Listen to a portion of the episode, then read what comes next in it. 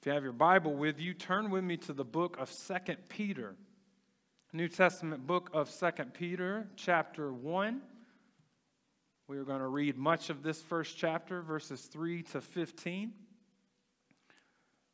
If you're a guest with us, we're in a bit of a transition stage right now. It's been about a month since I've been up here. And I want to take an opportunity to remind us of where we have been before next week we jump back into the Gospel of Mark. Been a few months since we've been in the Gospel of Mark, but I'm ready to jump back in and continue thinking about Jesus as our King. But this morning I want to give you a few gospel reminders. All that being said, let's read 2 Peter chapter 1 verses 3 to 15. This is the word of the Lord. His, that's God, His divine power has granted to us all things that pertain to life and godliness through the knowledge of Him who called us to His own glory and excellence, by which He has granted to us His precious and very great promises so that through them you may become partakers of the divine nature, having escaped from the corruption that is in the world because of sinful desire. For this very reason, make every effort to supplement your faith with virtue, and virtue with knowledge, and knowledge with self control and self control with steadfastness, and steadfastness with godliness, and godliness with brotherly affection, and brotherly affection with love. For if these qualities are yours and are increasing, they keep you from being ineffective or unfruitful in the knowledge of our Lord Jesus Christ. For whoever lacks these qualities is so nearsighted that he is blind, having forgotten that he was cleansed from his former sins. Therefore, brothers, be all the more diligent to make your calling and election sure. For if you practice these qualities, you will never fall. For in this way, there will be richly provided for you an entrance into the eternal kingdom of our Lord and Savior Jesus Christ. Therefore, I intend always to remind you of these qualities, though you know them and are established in the truth that you have. I think it right, as long as I am in this body, to stir you up by way of reminder since I know that the putting off of my body will be soon, as our Lord Jesus Christ made clear to me.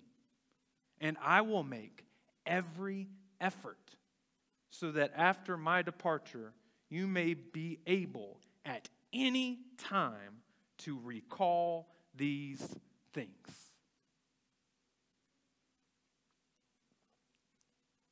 Peter is about to die.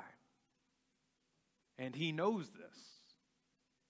The Roman Emperor Nero is burning Christians at the stake in the streets of Rome, treating them like streetlights.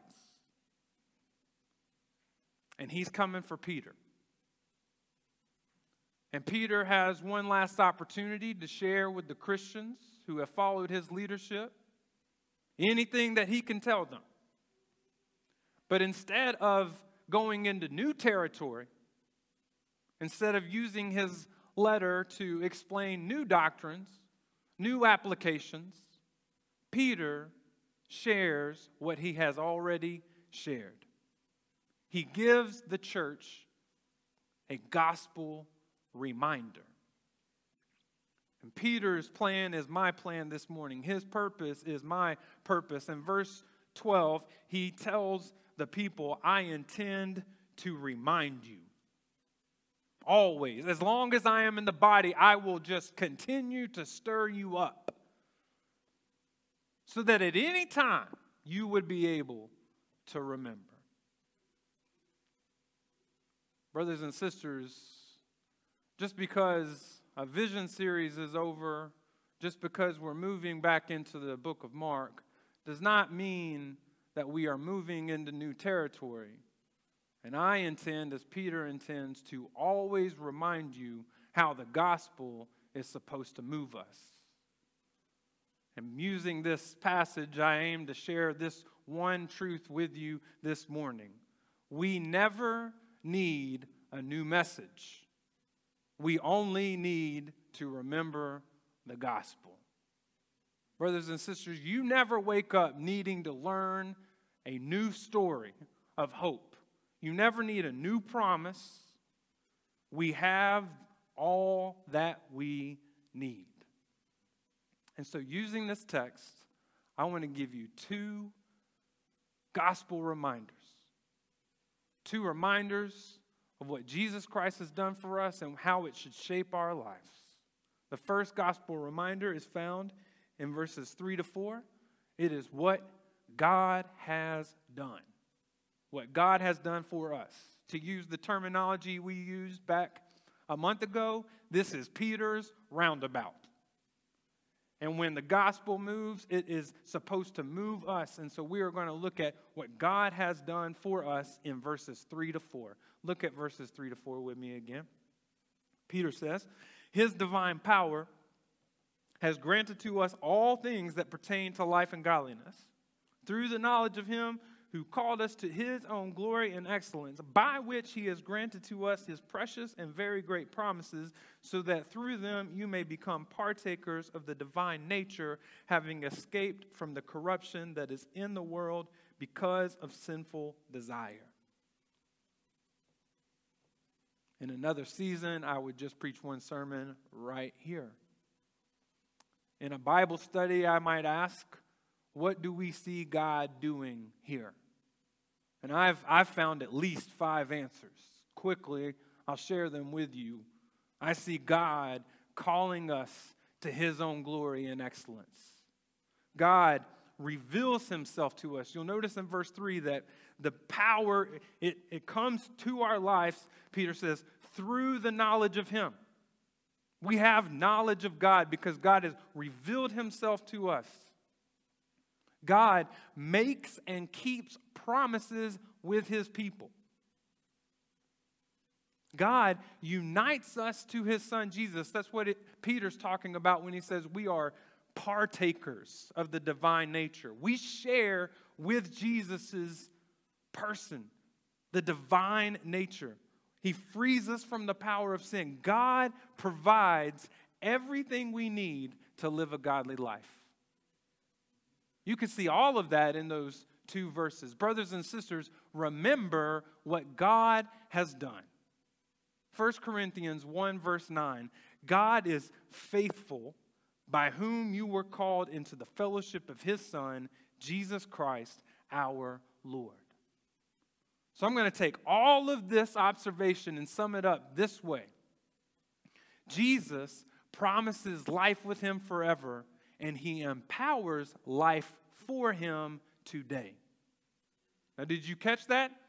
Jesus promises life with him tomorrow, and at the same time, Jesus empowers life for him today. Salvation, let me be clear, is not about what we do for Jesus. It's about what Jesus has already done. And it's about knowing that and knowing Him. That's why John 17, verse 3, Jesus says, And this is eternal life, that they know you, the only true God, and Jesus Christ, whom you have sent. Friend, do you know this Jesus? Jesus came to this world, the Son of God, God in human flesh, and lived a life of perfect obedience. He never failed. He was tempted, but he never sinned. And even though he lived a perfect life, he went to the cross to die in your place, to do what you could never do.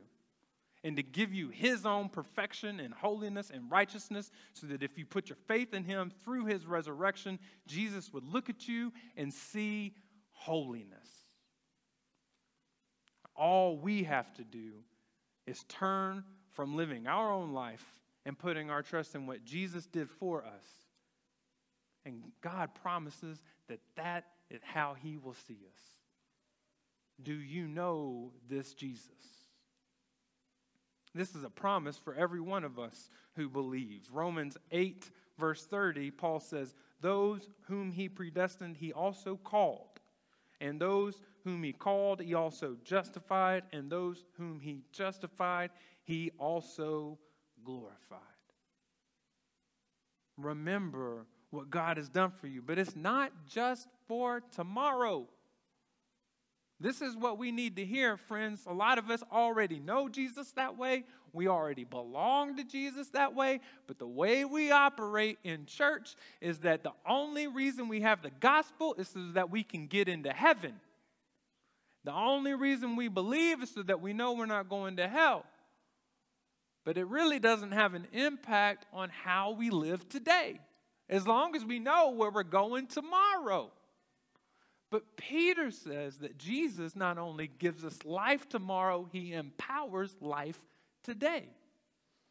Jesus did not just come to give you something tomorrow, he came to make you a citizen of heaven. So let me ask you a question. I really want you to think about this. What do you still need? What are you missing? What do you need in your life to live a godly life in 2021? What do you still need to live for God today? According to God's word, nothing. You are missing nothing. You have everything you need. What gift or blessing from God are you still waiting for? None. Ephesians 1, verse 3 God has blessed us in Christ with every spiritual blessing in the heavenly places. Romans chapter 8, verse 32 He who did not spare his own son, but gave him up for us all, how will he not also with him graciously give us all things?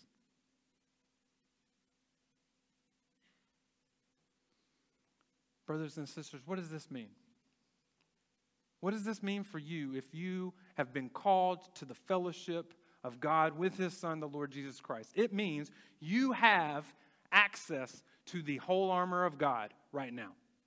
Every piece. You have every spiritual fruit listed in Galatians chapter 5 within your reach. You have the whole counsel of God's word at your fingertips. You have the resurrected Savior sitting at the right hand of God, interceding for you, praying for you, defending you right now. You have the Holy Spirit of Jesus Christ living inside of you, empowering you to have access to all of these things.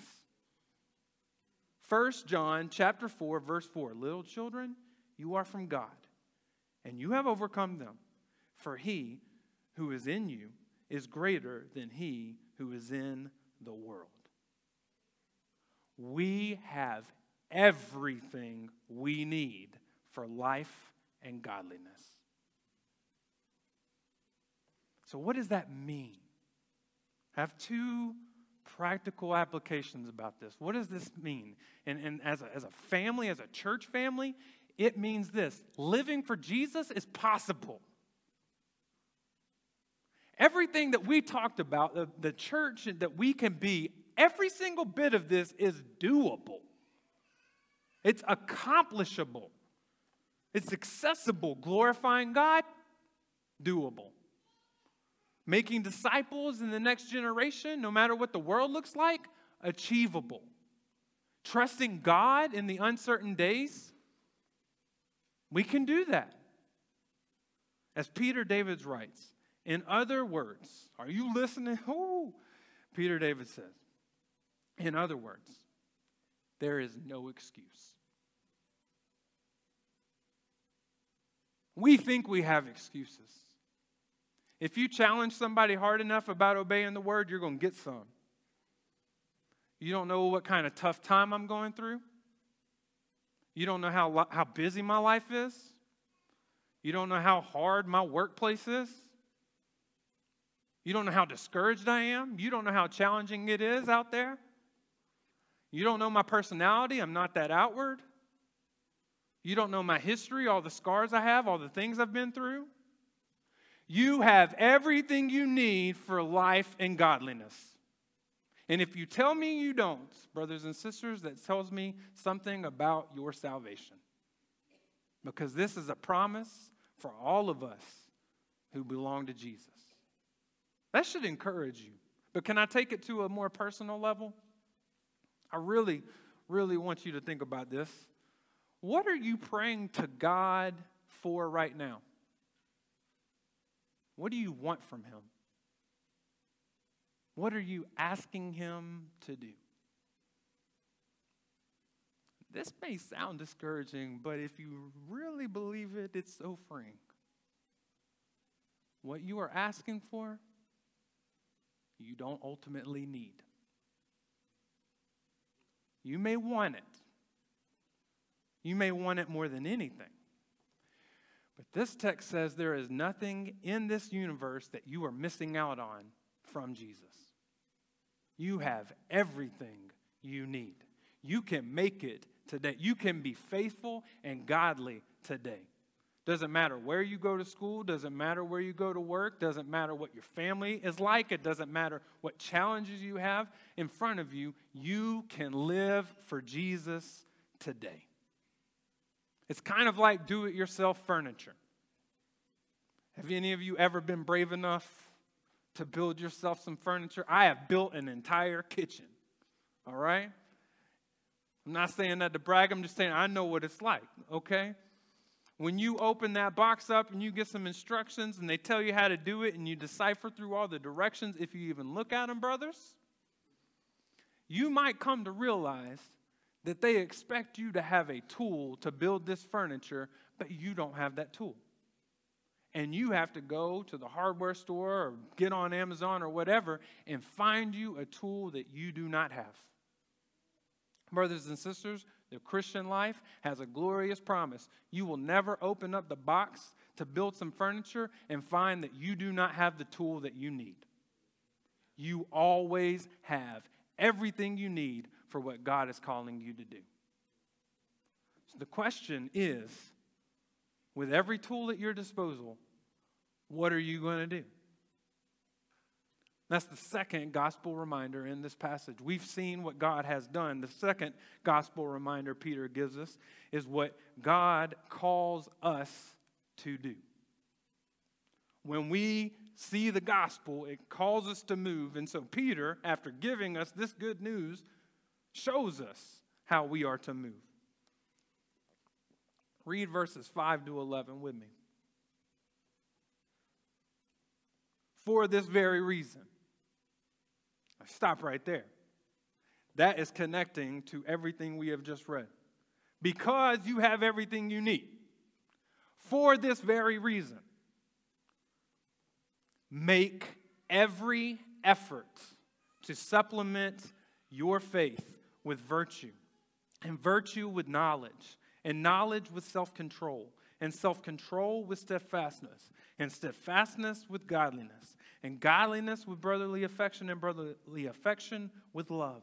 For if these qualities are yours and are increasing, they keep you from being ineffective or unfruitful in the knowledge of our Lord Jesus Christ. For whoever lacks these qualities is so nearsighted that he is blind, having forgotten that he was cleansed from his former sins. Therefore, brothers, be all the more diligent to make your calling and election sure, for if you practice these qualities, you will never fall. For in this way there will be richly provided for you an entrance into the eternal kingdom of our Lord and Savior Jesus Christ all Peter is saying, brothers and sisters, is take it serious. Take it serious what God has done for you. Do not take it for granted. Do not start to assume it. Don't go half hearted with it. Take it serious. And he, and he tells us this in two ways. First way we take it serious is by growing like Christ. Verses 5 to 9. It says, For this very reason, make every effort to supplement your faith. The word supplement there is a vivid word. It means to furnish or to decorate. Peter's saying, since God furnishes you with every tool that you need, put the furniture together, put it on display. It's like God has given you an empty living room with an endless budget and all the furniture in the world, and you get to decide how to decorate the room. Supplement your faith. Faith alone will save you, but faith is never alone. It always shows up. You can always see it. And so Peter says to decorate your godly life with seven things. What kind of furniture should be in your Christian living room? You could just go down the list with me. The first item that should be in your room is virtue. That word virtue is excellence. It's the same as in verse 3 when God calls us from his own glory and excellence. Because God has called us with his excellence, we therefore are excellent. We are virtuous. It means uncommon goodness. Philippians chapter 4 verse 8 Paul tells us to think about whatever is true, whatever is right, whatever is excellent. Peter takes it one step further. He said, Don't just think excellent, be excellent. When we ask, How do we glorify God? And that's our number one concern. How do we make God look great? How do we make his name worth the most? Brothers and sisters, it's by making every effort to be excellent in what we are doing. When we study the Word of God, we are trying to study it excellently. When we are trying to encourage a brother and sister with the hope we have in Jesus, we are trying to share it excellently.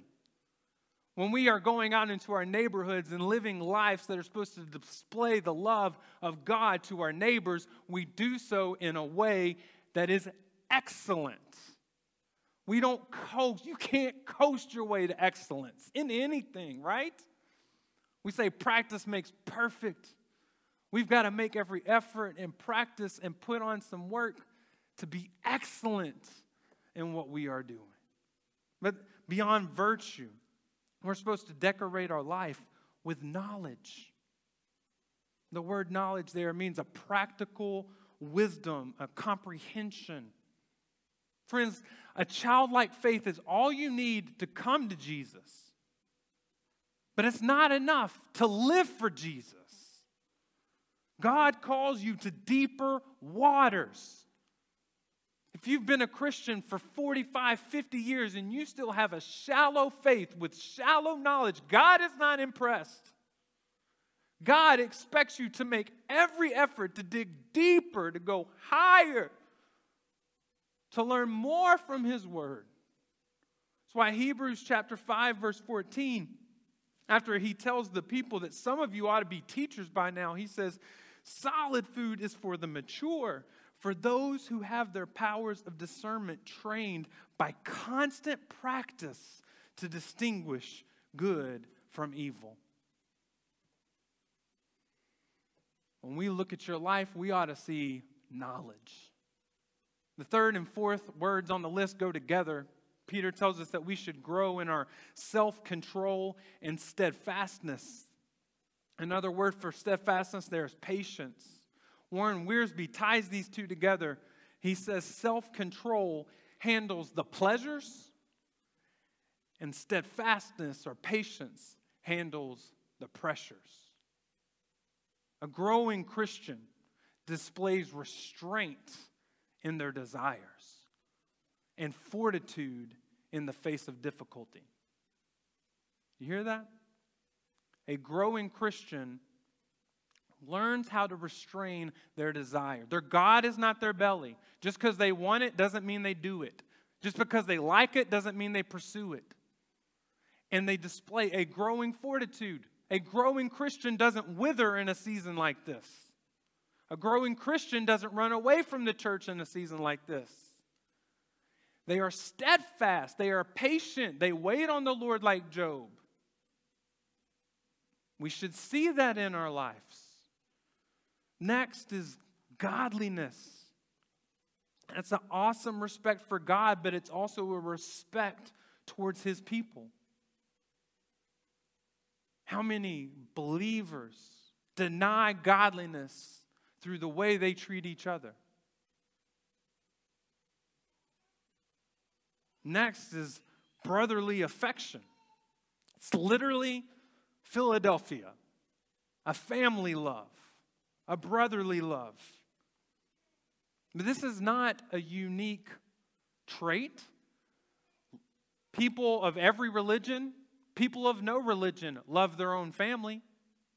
What marks the church, what marks the Christian, is they extend their Philadelphia past their blood family to the church family to the point that their church family is loved even more than their home family because they have more in common with the people who've been saved by the blood of Jesus than the people who share their blood.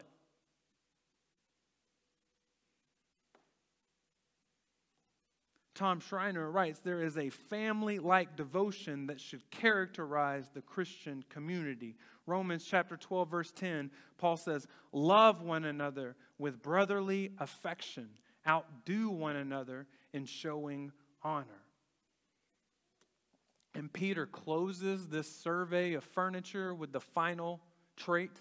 He says that we should grow in our love, which should send our minds straight to 1 Corinthians 13 in verse 13 of that chapter, Paul says, So now faith, hope, and love abide, but the greatest of these is love.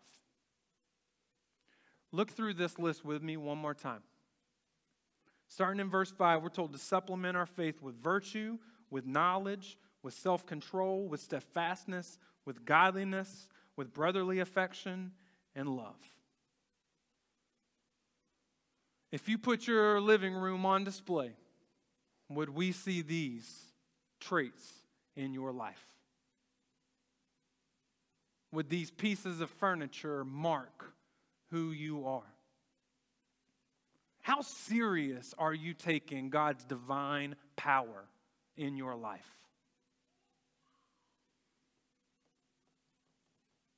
If we looked at your self control and what you kept from your eyes and what you kept from your lips and kept from your mind, would we see the divine power of God?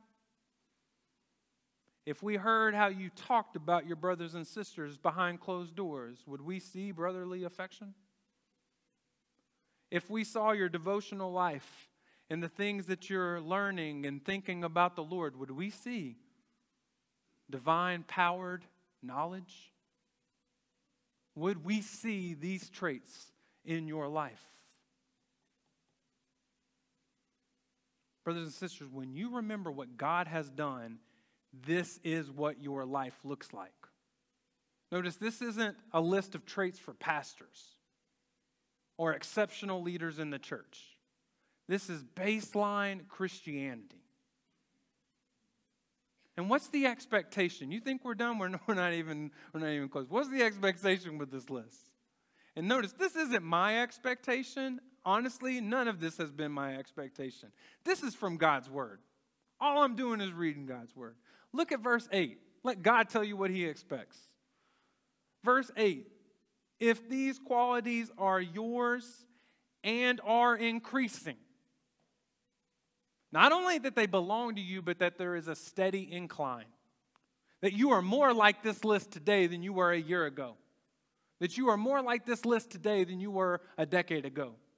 That you are not the same Christian as you were when you became one. And turn these negatives around in verse 8. They are yours and increasing so that you become effective and fruitful. God intends to use you when you put this furniture on display in your life. If God's power has brought you everything you need, grow like Jesus. Put it on display. Prove what God has done in your life. And that's how Paul calls us to take it serious the second way. After telling us to grow like Christ, he says, prove who you are. Friend, can you hear me on that? You say you belong to Jesus. Prove it.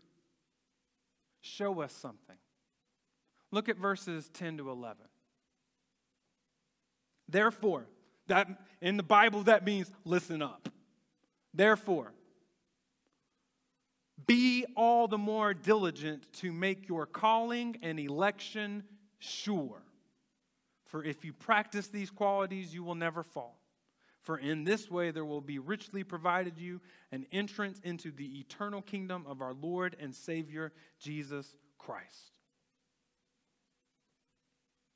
I was traveling back from India to Newark, New Jersey. There were so many layers of security. Two or three different times in India, I had to show them my passport and not only show them my passport, but in India, I had to defend myself who I was. I wanted to make sure I was not someone that shouldn't be in their country doing things that they do not allow.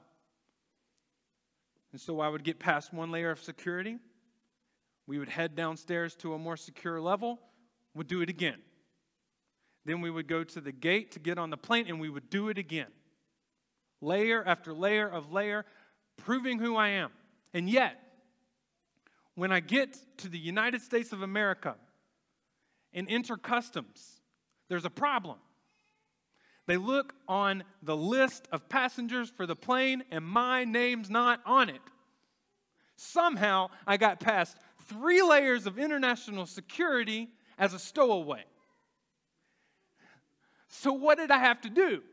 Well, you better believe in the United States of America, coming from the Middle Eastern area of Asia, I had to prove who I was. That's what Peter is saying a believer is going to do with his life. You're not just going to walk in to the land of promise without proving who you are. He says, confirm your calling and election. It's a really fun phrase. It shows us both sides of the coin. We have a calling and election. That's God's sovereign work in our lives for our salvation, but at the same time, Peter expects us to confirm it. It's our responsibility to live it out. In Peter's day and in our day, some in this room even may think that their salvation is firm enough that they can live however they want.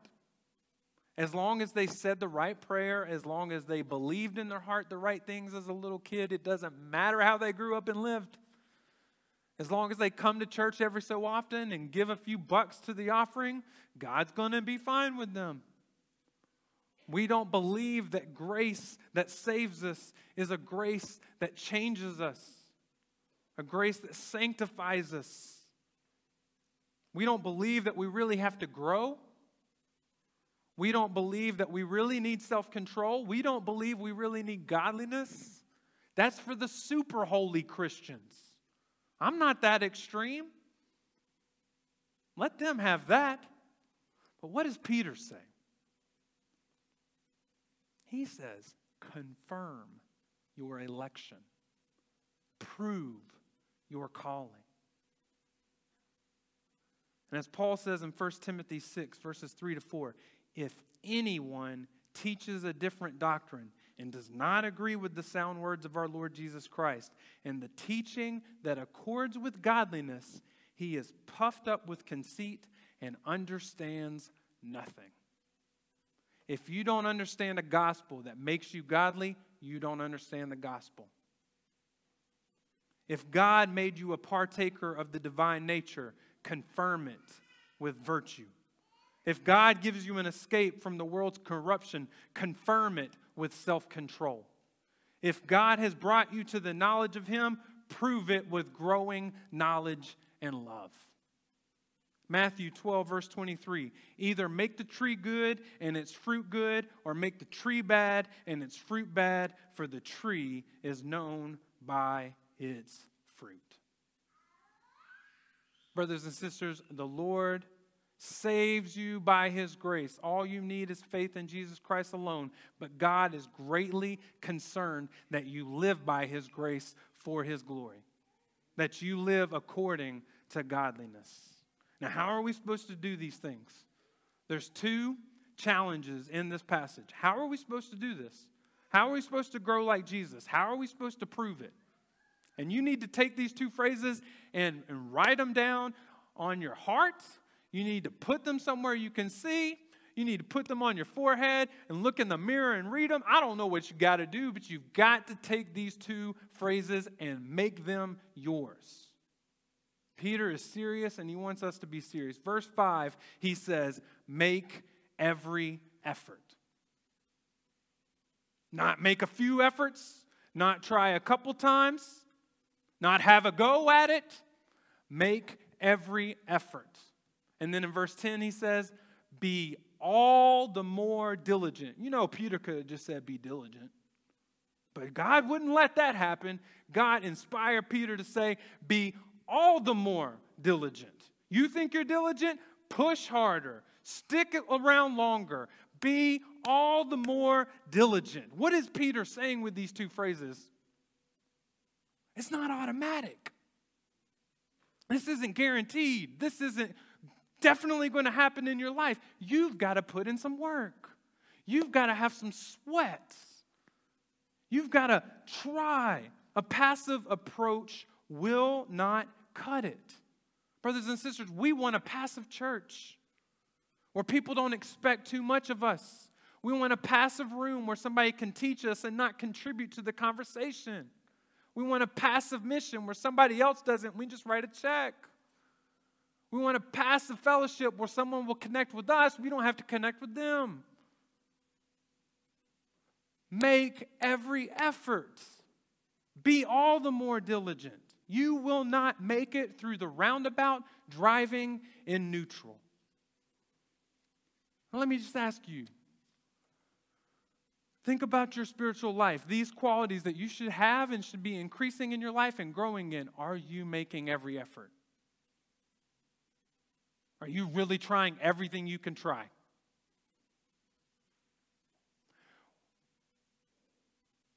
When you are asked to read the word with someone, do you really put all everything you have into it or do you start to make excuses? I'm not a morning person. I can't get up and do it in time. I'm too busy. I got too many things going on. I can't read another chapter of the word. When someone challenges you to memorize a verse together, do you make every effort or do you start to make excuses about the memory God gave you? When you have an opportunity to share the gospel, do you make every effort to connect with that person and give them the hope that you have in Jesus, or do you start to, to find reasons not to? You don't want to be pushy. You don't want to come off as judgmental. It's not your personality to be so outward.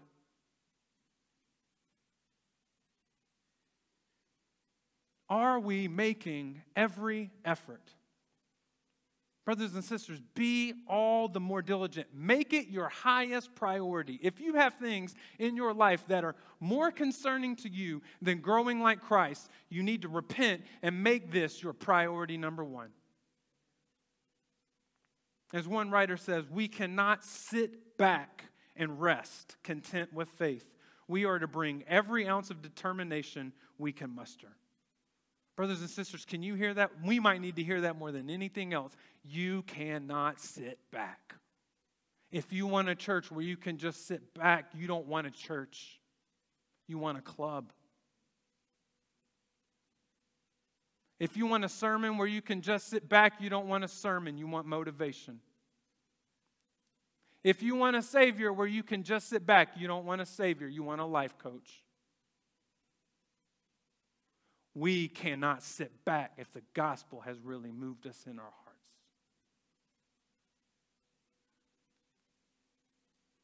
We've seen this before. This is not new territory. That's why Paul says in Philippians chapter 3, verse 11, when he realized he still had so far to go, that by any means possible I may attain the resurrection from the dead.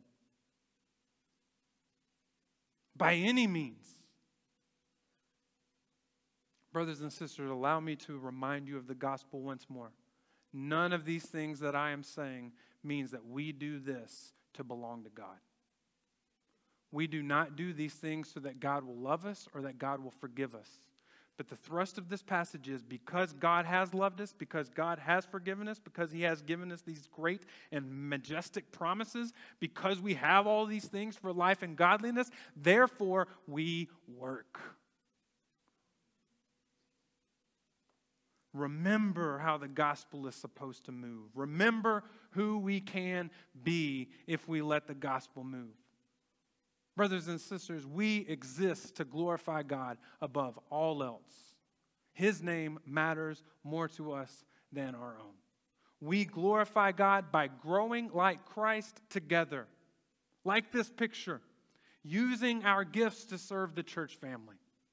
We glorify God by proclaiming the message of the gospel everywhere we go. We glorify God by making disciples and training others to do the same for generations to come. We glorify God by trusting His word and spirit to direct us forward in the power of His resurrection. And, brothers and sisters, to get there, we have everything we need. We have everything we need to live for Jesus today. And if God has truly called us, if God has truly called you and me, let us prove that we belong to Him. May we prove His grace more and more. Let us pray.